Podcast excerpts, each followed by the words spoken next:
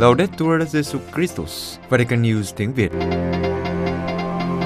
Radio Vatican, Vatican News tiếng Việt. Chương trình phát thanh hàng ngày về các hoạt động của Đức Thánh Cha, tin tức của Tòa Thánh và Giáo hội Hoàn Vũ được phát 7 ngày trên tuần từ Vatican và Roma. Mời quý vị nghe chương trình phát thanh hôm nay, thứ ba ngày 15 tháng 3 gồm có Trước hết là bản tin Kế đến là mục Giáo hoàng và người trẻ. và cuối cùng là gương chứng nhân. Bây giờ kính mời quý vị cùng Văn Cương và Xuân Khánh theo dõi tin tức.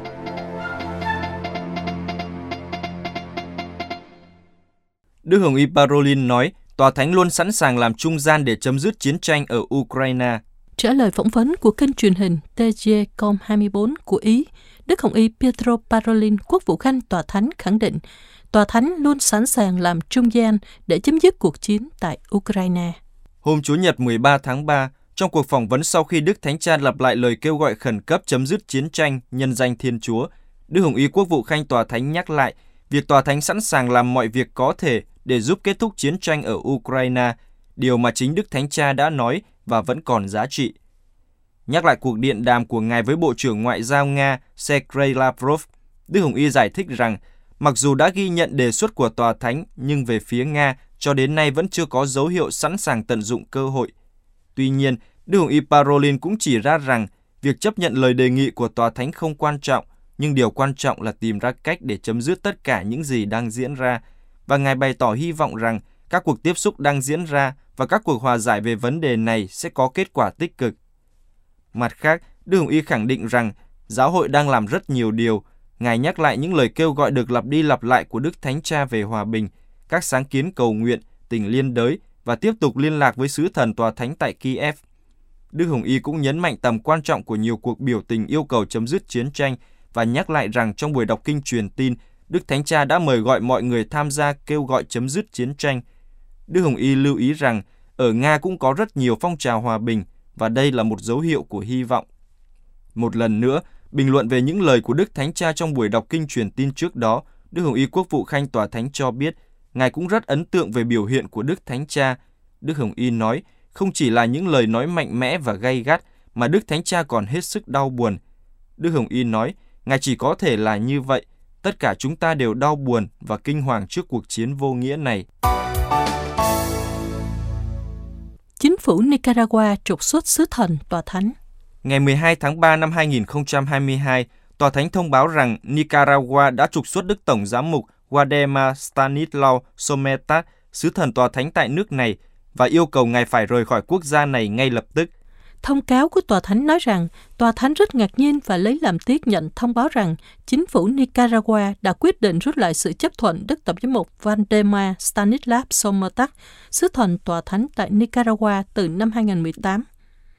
Tòa Thánh gọi quyết định của chính phủ Nicaragua là không thể hiểu được bởi vì trong suốt sứ vụ của mình, Đức cha Somertak đã làm việc với sự cống hiến sâu sắc vì lợi ích của giáo hội và người dân Nicaragua, đặc biệt là những người dễ bị tổn thương nhất, luôn cố gắng thúc đẩy mối quan hệ tốt đẹp giữa Tòa Thánh và chính quyền Nicaragua.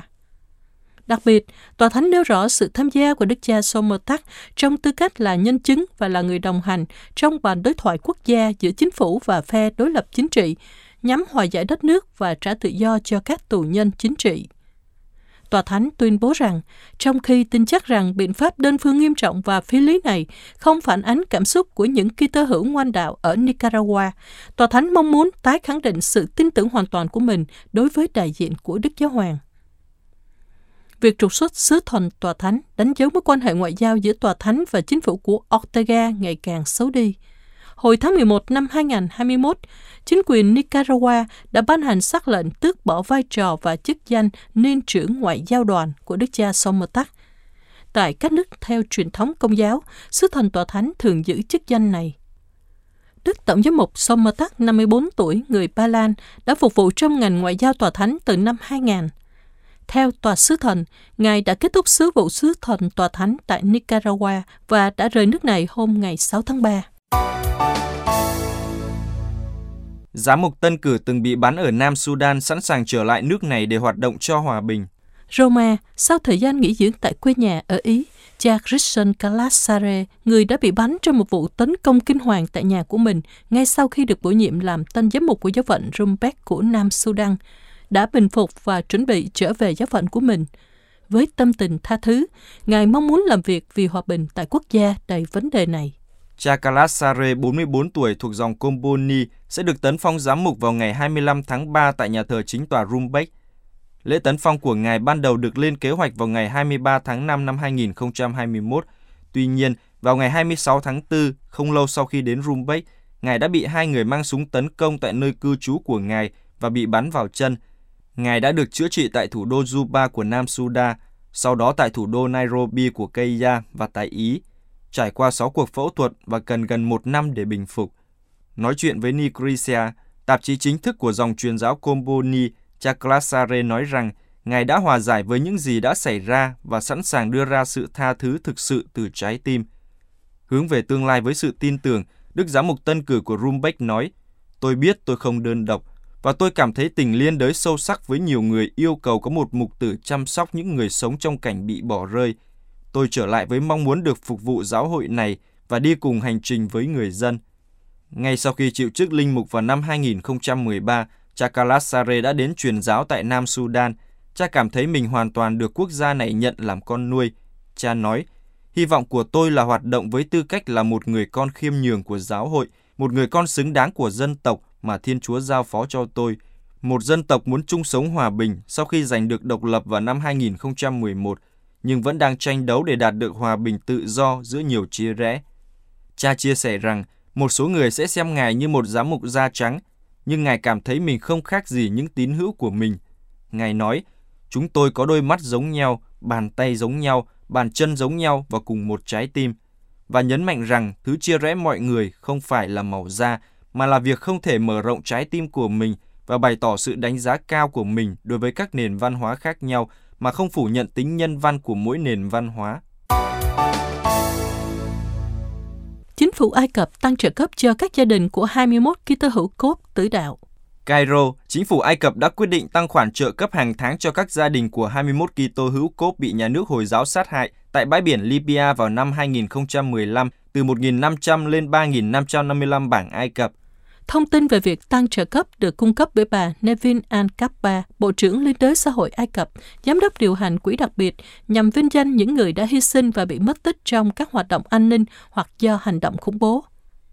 Năm 2015, chính phủ Ai Cập đã hỗ trợ ban đầu cho mỗi gia đình một số tiền là 100.000 bảng Ai Cập. Sau đó, hàng tháng mỗi gia đình nhận được thêm 1.500 bảng. Giờ đây, chế độ trợ cấp cho các gia đình của các ký hữu này được áp dụng theo luật năm 2018. Theo Điều 16 của luật, mỗi tháng gia đình của ký hữu tứ đạo nhận được 3.555 bản, tăng hơn gấp đôi so với trước đây. 20 ký hữu cốt người Ai Cập và một người đến từ Ghana là công nhân xây dựng ở thành phố Sirte của Libya bị bắt cóc vào đầu tháng 1 năm 2015 trong một video do nhóm nhà nước Hồi giáo phổ biến vào ngày 15 tháng 2 năm 2015, có cảnh chặt đầu 21 Kitô hữu chính thống cốt trong bộ quần áo màu cam. Trong lúc chịu tử đạo, một số trong họ đã thốt lên những lời Lạy Chúa Giêsu Kitô. Xác của các vị tử đạo được tìm thấy vào cuối tháng 9 năm 2017 trong một ngôi mộ tập thể gần bờ biển Sirte. Năm ngoái trong một sứ điệp video gửi đến ngày các vị tử đạo đương đại do giáo phận chính thống cốt ở London tổ chức nhân kỷ niệm 6 năm vụ thảm sát, Đức Thánh Cha cũng đã nhắc lại rằng các vị tử đạo cốt của Libya trong lúc bị giết hại đã tuyên xưng đức tin kêu tên Chúa Giêsu. Vì thế các vị tử đạo đã đón nhận hồng ân lớn nhất mà Kitô hữu có thể nhận được, đó là làm chứng cho Chúa Giêsu đến mức hiến mạng sống. Vì thế hiện nay họ là các thánh của chúng ta, của tất cả các ký tơ hữu, các truyền thống Kitô. Là một phần của dân Chúa, dân trung tín của Chúa, họ đã giặt sạch và tẩy trắng áo mình trong máu con chiên. Malaysia khánh thành nhà nguyện Kitô giáo đầu tiên trong bệnh viện. Kuchin, tuần trước Đức Tổng giám mục Công giáo Simon Paul của Kuchin, Chủ tịch Hiệp hội các giáo hội Kitô ở Sarawak, đã chủ sự nghi thức làm phép nhà nguyện Kitô giáo đầu tiên của Trung tâm Tim mạch Sarawak, một bang của Malaysia nằm trên đảo Borneo. Ý tưởng xây một nhà nguyện dành cho các Kitô hữu trong bệnh viện được đề xuất vào năm 2019. Công trình được sự hỗ trợ của bác sĩ Mos Ashi bin Rifin, giám đốc trung tâm y khoa. Giáo hội công giáo được giao phần thiết kế, đây là nhu cầu nảy sinh cách đặc biệt để đáp ứng nhu cầu tham dự thánh lễ Chúa Nhật của các nhân viên y tế và bệnh nhân.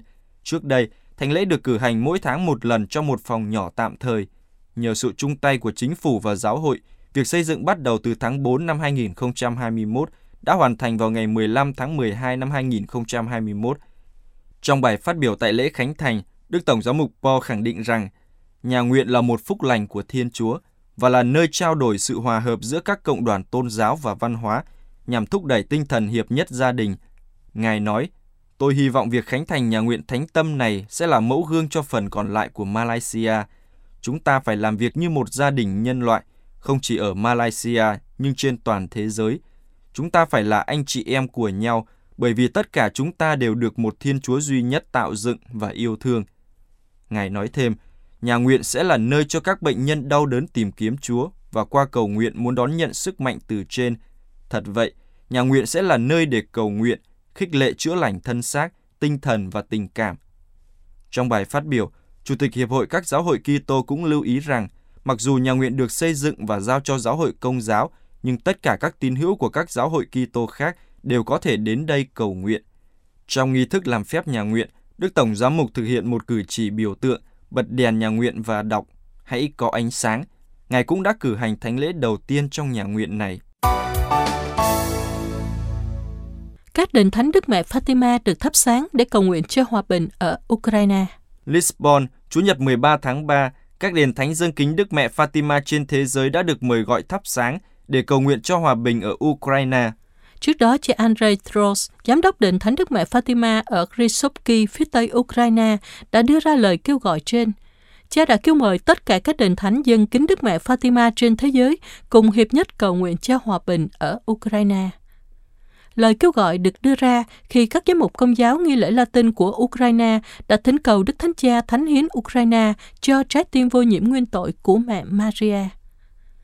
Trong thư gửi cho Đức Thánh Cha hôm thứ Tư lễ cho ngày 2 tháng 3, các giám mục đã viết, trong những giờ phút đau đớn khôn lường và thử thách khủng khiếp đối với người dân của chúng con, để đáp lại nhiều yêu cầu thánh hiến, chúng con khiêm tốn xin Đức Thánh Cha công khai thực hiện hành động thánh hiến Ukraine và Nga cho trái tim vô nhiễm nguyên tội của mẹ Maria theo yêu cầu của Đức Trinh Nữ Maria. Quý vị vừa theo dõi bản tin ngày 15 tháng 3 của Vatican News tiếng Việt.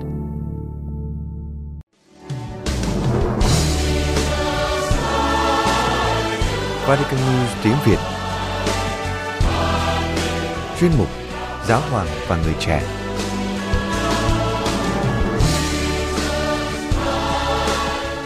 Gia đình thật đặc biệt.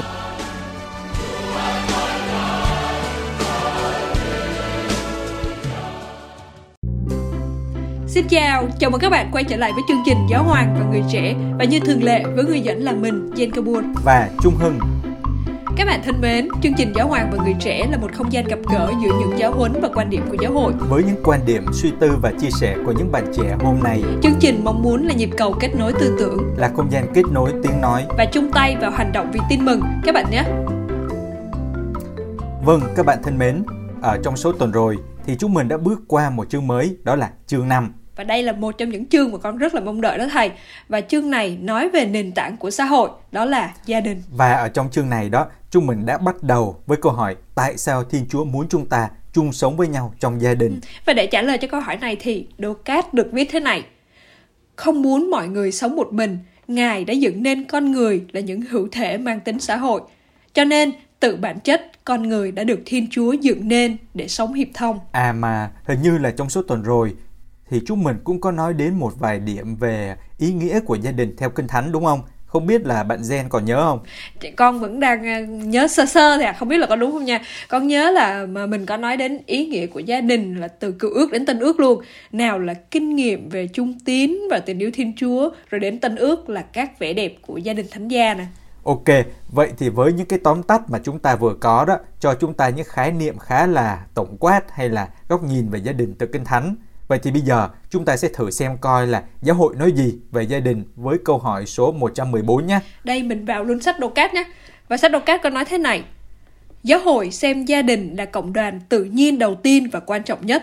Gia đình có các quyền đặc biệt và là trung tâm của tất cả đời sống xã hội. Thế nên, suy cho cùng, Gia đình là nơi mà cuộc sống con người hình thành và là nơi các mối quan hệ liên vị giữa các cá nhân đầu tiên phát triển. Gia đình là nền tảng của xã hội, tất cả các tôn ti trật tự xã hội tiến triển lên từ đó. Và vì ý nghĩa cao quý này, giáo hội xem gia đình được Chúa thiết lập. Wow, con thấy là các chia sẻ vừa rồi về gia đình từ phía giáo hội khá là hay đó thầy. Ồ, con thấy là mình vừa tự ờ, vừa tự nhắc nhớ bản thân mà vừa được nghe lại những cái ờ, giá trị rất là rất là cao quý của gia đình đó thầy và đặc biệt là với cái câu cuối là giáo hội xem gia đình là được Chúa thiết lập nó làm mình cảm thấy là gia đình là một cái gì đó rất là thiêng liêng và cần phải trân trọng á chắc là tại vì là con là một người đi học xa nhà nữa nên là mình mình cảm thấy là mình được nhắc lại cái giá trị về gia đình đó. Ừ. À thì ra là bạn trẻ này đang nhớ nhà đúng không? Ồ, phải có chứ phải có nhớ chứ mà con cũng vừa đọc được một chia sẻ trên mạng thế này đó là gia đình là cả một khoảng trời tuổi thơ của mỗi người là nơi để hoài niệm. Và quan trọng nhất ở đây, có những con người luôn đứng sau ủng hộ cho bạn và chấp cánh để bạn có thể vươn cao và vươn xa hơn. Đó đó, thấy không? Gia đình cho con một cái cảm giác về sự liên kết, có thể là mình ở xa nhưng mà mình vẫn cảm được, vẫn gắn kết được á. Và một cái gì đó như là một cái bệ đỡ, một cái nơi có những người mà từng thành viên trong gia đình luôn luôn sẵn sàng hỗ trợ mình á và là một cái nơi mà mình có thể trở về bất cứ lúc nào. Nghe bạn trẻ nói xong á là mình nhớ đến có một linh mục ngài đã từng chia sẻ như thế này nè. Điều đầu tiên con người tìm thấy trong cuộc sống á, là gia đình. Điều cuối cùng con người với tay tới đó là gia đình. Và điều quý giá nhất con người có được trong cuộc sống là gia đình. Ừ. Theo mình á, có lẽ là ngài muốn nhắn gửi đến mọi người là hãy trân trọng giá trị của gia đình trong cuộc sống của mình đó. Ừ, mà thầy ơi, mình đang nói về gia đình theo ờ, góc nhìn chung rồi ờ, rồi kinh thánh rồi từ phía giáo hội á, vậy thì không biết là trong đô cát có cái câu hỏi nào uh, hỏi là điều gì đặc biệt nơi gia đình không? Tại vì con cũng khá là tò mò. Ờ, để mình coi coi. À, đây nè, mà hình như là bạn trẻ hỏi á, là mình có câu trả lời liền ghê, đó. Ghê, đó ghê. đây nè, câu số 115 sẽ giúp cho bạn trẻ đây đây. Và chúng ta thử cùng đọc xem như thế nào nhé. Ok. Đó là được yêu thương vô điều kiện, đó là kinh nghiệm không thể thay thế mà người ta có được từ một gia đình tử tế.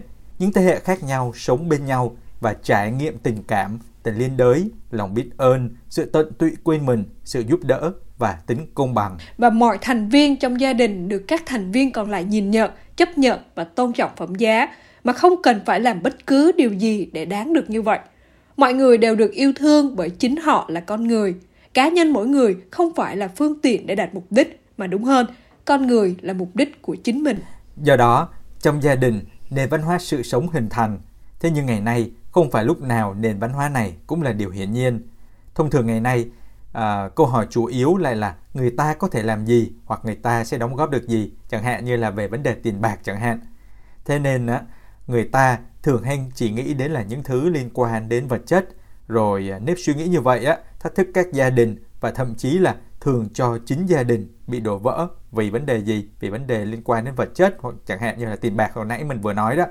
Thực ra ở đây á, thì chúng ta ừ. không có phủ nhận giá trị của yeah. Dạ. vật chất hay là tiền bạc trong đời sống gia đình. Điều này đúng là nó là cần thiết đúng không? Dạ đúng rồi. Nhưng mà nếu chúng ta để tiền bạc thay thế những giá trị cao quý như là tình yêu rồi tình nghĩa vợ chồng sự thảo hiếu hay là lòng biết ừ. ơn của con cái hoặc là sự tận tụy về gia đình dạ dạ đúng rồi. thì lại là lượng giá các đóng góp của thành viên trên các con số hay là trên các tờ tiền thế thì gia đình sẽ dễ đi đến nứt gãy hay là đổ vỡ? Ừ, con con cũng nghĩ là cái việc mà mình thay thế những cái giá trị tình yêu rồi tình nghĩa này bằng những con số nó sẽ làm tổn thương nhau á. Và ở điểm này á con thấy là mình có thể tóm lại ba điểm chính thế này thầy nghe xem là con, con tóm có đúng không nhé ok coi coi để coi bạn trẻ thử tài tóm bài coi. Ok đó là thứ nhất là ở nơi gia đình thì người ta kinh nghiệm về tình yêu mà chúng ta tình yêu vô điều kiện đó. Và các giá trị nhân đức như là liên đới này biết ơn này phục vụ nè và thứ hai đó là phẩm giá con người. Vì vì gia đình là nơi đầu tiên mà ừ, đón nhận mình là, nơi mà mình thể hiện chính mình một cách tự do một cách tự nhiên nhất nè tuy nhiên mà như, tuy nhiên là như thầy có nói đó, không phải ờ, lúc nào những cái cái văn hóa đó cũng hiển nhiên. Và và chúng ta cũng thấy rất là nhiều câu chuyện mà hình mẫu gia đình mà mình đang hướng tới nó nó nó nó nó bị méo mó. Ví dụ như là con cũng có những người bạn là là gay, là những người đồng tính á, và có những gia đình hay là có những cha mẹ không đón nhận hiểu và đồng hành nâng đỡ, nhưng mà có thể là sẽ lơ đi như là không biết hoặc là, hoặc biết nhưng mà gọi là lơ đi đó, giả lơ đó. Hoặc là họ họ chỉ chỉ trích đánh giá rồi nói nặng nhẹ rồi có, con con con có nghe những cái câu chuyện mà có bạn á, ngay ở trong gia đình, nhưng lại cảm thấy là mình như đang bị cô lập, bị dè biểu bởi chính những người được gọi là gia đình là người thân của mình đó và và các bạn ấy chỉ chỉ chờ trực cái thời gian để có thể thoát ra thôi. Vậy nên là con nghĩ ở cái điểm này thì con thấy là mỗi gia đình á đối với đối với tụi con là những người trẻ đó nên là nơi mà tụi con được giúp đỡ được đồng hành để tìm thấy cái giá trị của chính mình. Câu chuyện của Gen á có lẽ là không mới trong các gia đình của ngày hôm nay đâu. Ở đây thì chúng ta hy vọng là các gia đình đón nhận và trân trọng sự hiện diện yeah. của người con như vậy ở trong gia đình vì mình nhớ ở đâu đó đó, có người đã từng nói đó là hiện tượng đồng tính là một đứt gãy ở trong xã hội á, nên chúng ta cần đối thoại, cởi mở nè, rồi thể hiện tình yêu để đón nhận hơn là lên án và chỉ trích đó. Yeah. À và còn điểm thứ ba nha, và còn điểm thứ ba mà con ờ, con đóng tách nơi gia đình mà đó, là chúng ta nhận ra đó là văn hóa sự sống. Con thấy cái cái cái cái từ văn hóa sự sống là rất là hay nhé. Bởi vì là chúng ta có thể tránh xa đà vào các giá trị vật chất nè. Dù dù biết là bây giờ là mang tiền về cho mẹ là đang rất là hot đấy, nhưng mà nó là một cách để diễn tả những giá, nó chỉ là một cái cách, một cái cách của mỗi người để diễn tả những cái giá trị tình yêu và tinh thần vốn có của nó thôi. Ồ, vậy thì với cái tóm tắt dài ơi là dài của bạn trẻ đó thì bây giờ chúng ta thì à... ừ, thì mình cũng có thể kết thúc được chương trình khá là dài rồi đó thầy. À đúng rồi, để sau chương trình á thì bạn trẻ có thời gian gọi điện về trò chuyện một chút với gia đình đúng không? Rồi, đúng rồi, đúng rồi đó thầy, nhớ nhà chứ. Các bạn thân mến, chương trình Giáo Hoàng và Người Trẻ muốn là nhịp cầu kết nối tiếng nói của Đức Thánh Cha và quan điểm của giáo hội với các bạn. Và các bạn có thể cộng tác bằng cách gửi những câu hỏi hay là những thắc mắc chăn trở hay ý tưởng cách thức sáng tạo và mới mẻ cho chương trình của chúng mình qua địa chỉ email giáo hoàng và người trẻ a gmail.com hay nhắn tin cho chúng mình qua trang Facebook Vatican News tiếng Việt hoặc để lại các dòng comment trên YouTube nhé. Hẹn gặp lại các bạn vào thứ ba tuần tới. Xin, Xin chào và hẹn gặp lại. lại.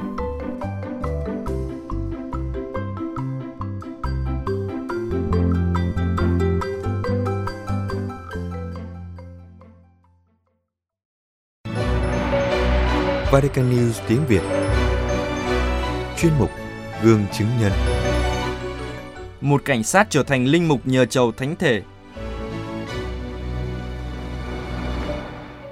Ernesto Biraino là một cảnh sát và sắp kết hôn.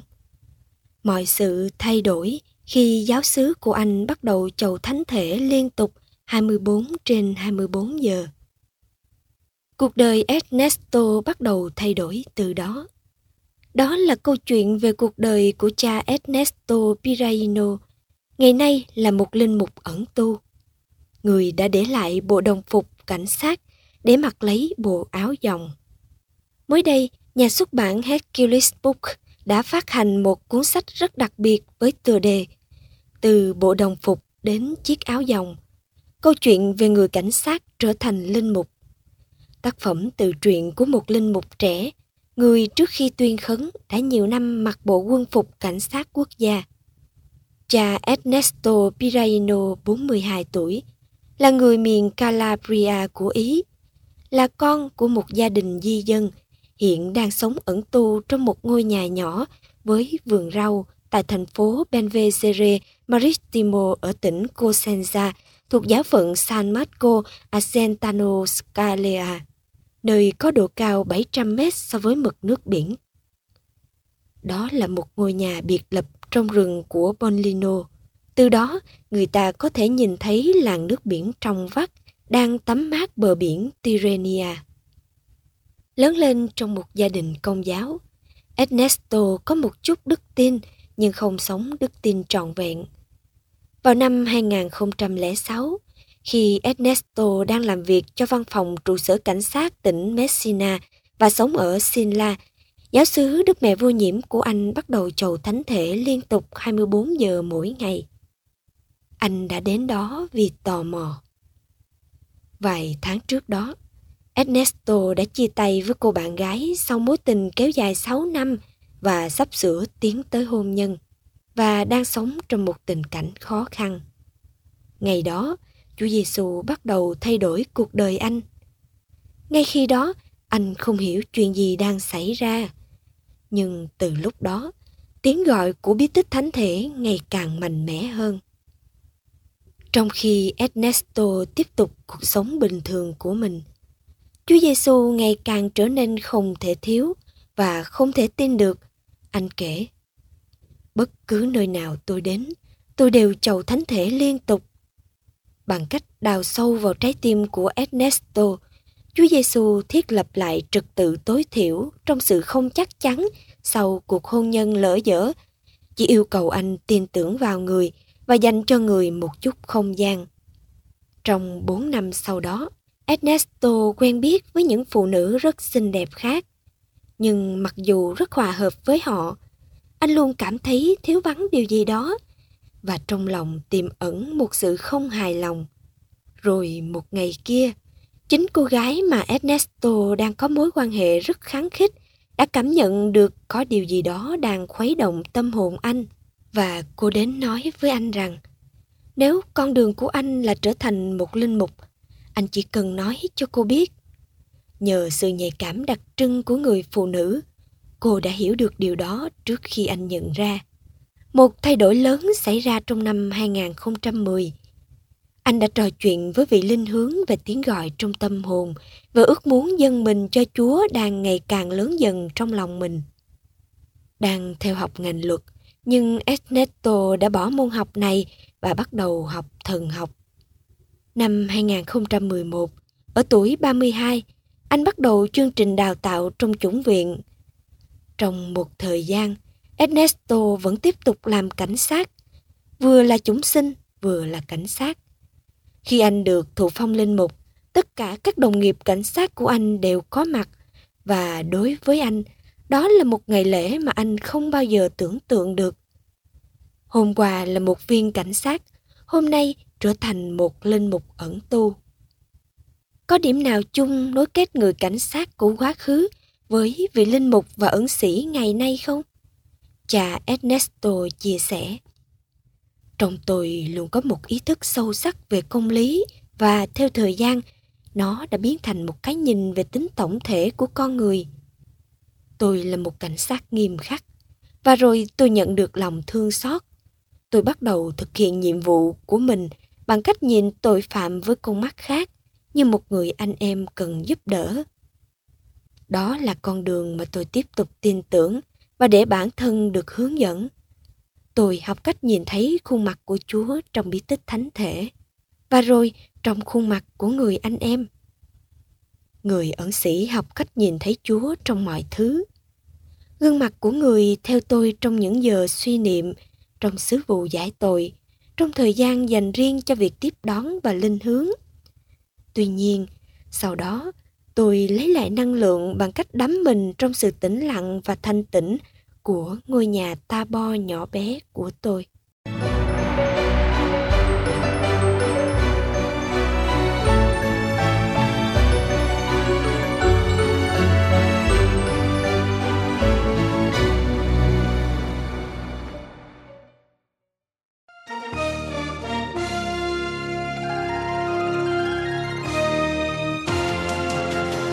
Cảm ơn quý vị đã chú ý lắng nghe chương trình Radio Vatican của Vatican News tiếng Việt. Xin Thiên Chúa chúc lành cho quý vị và toàn gia quyến. Laudetur Jesu Christus, ngợi khen Chúa Giêsu Kitô.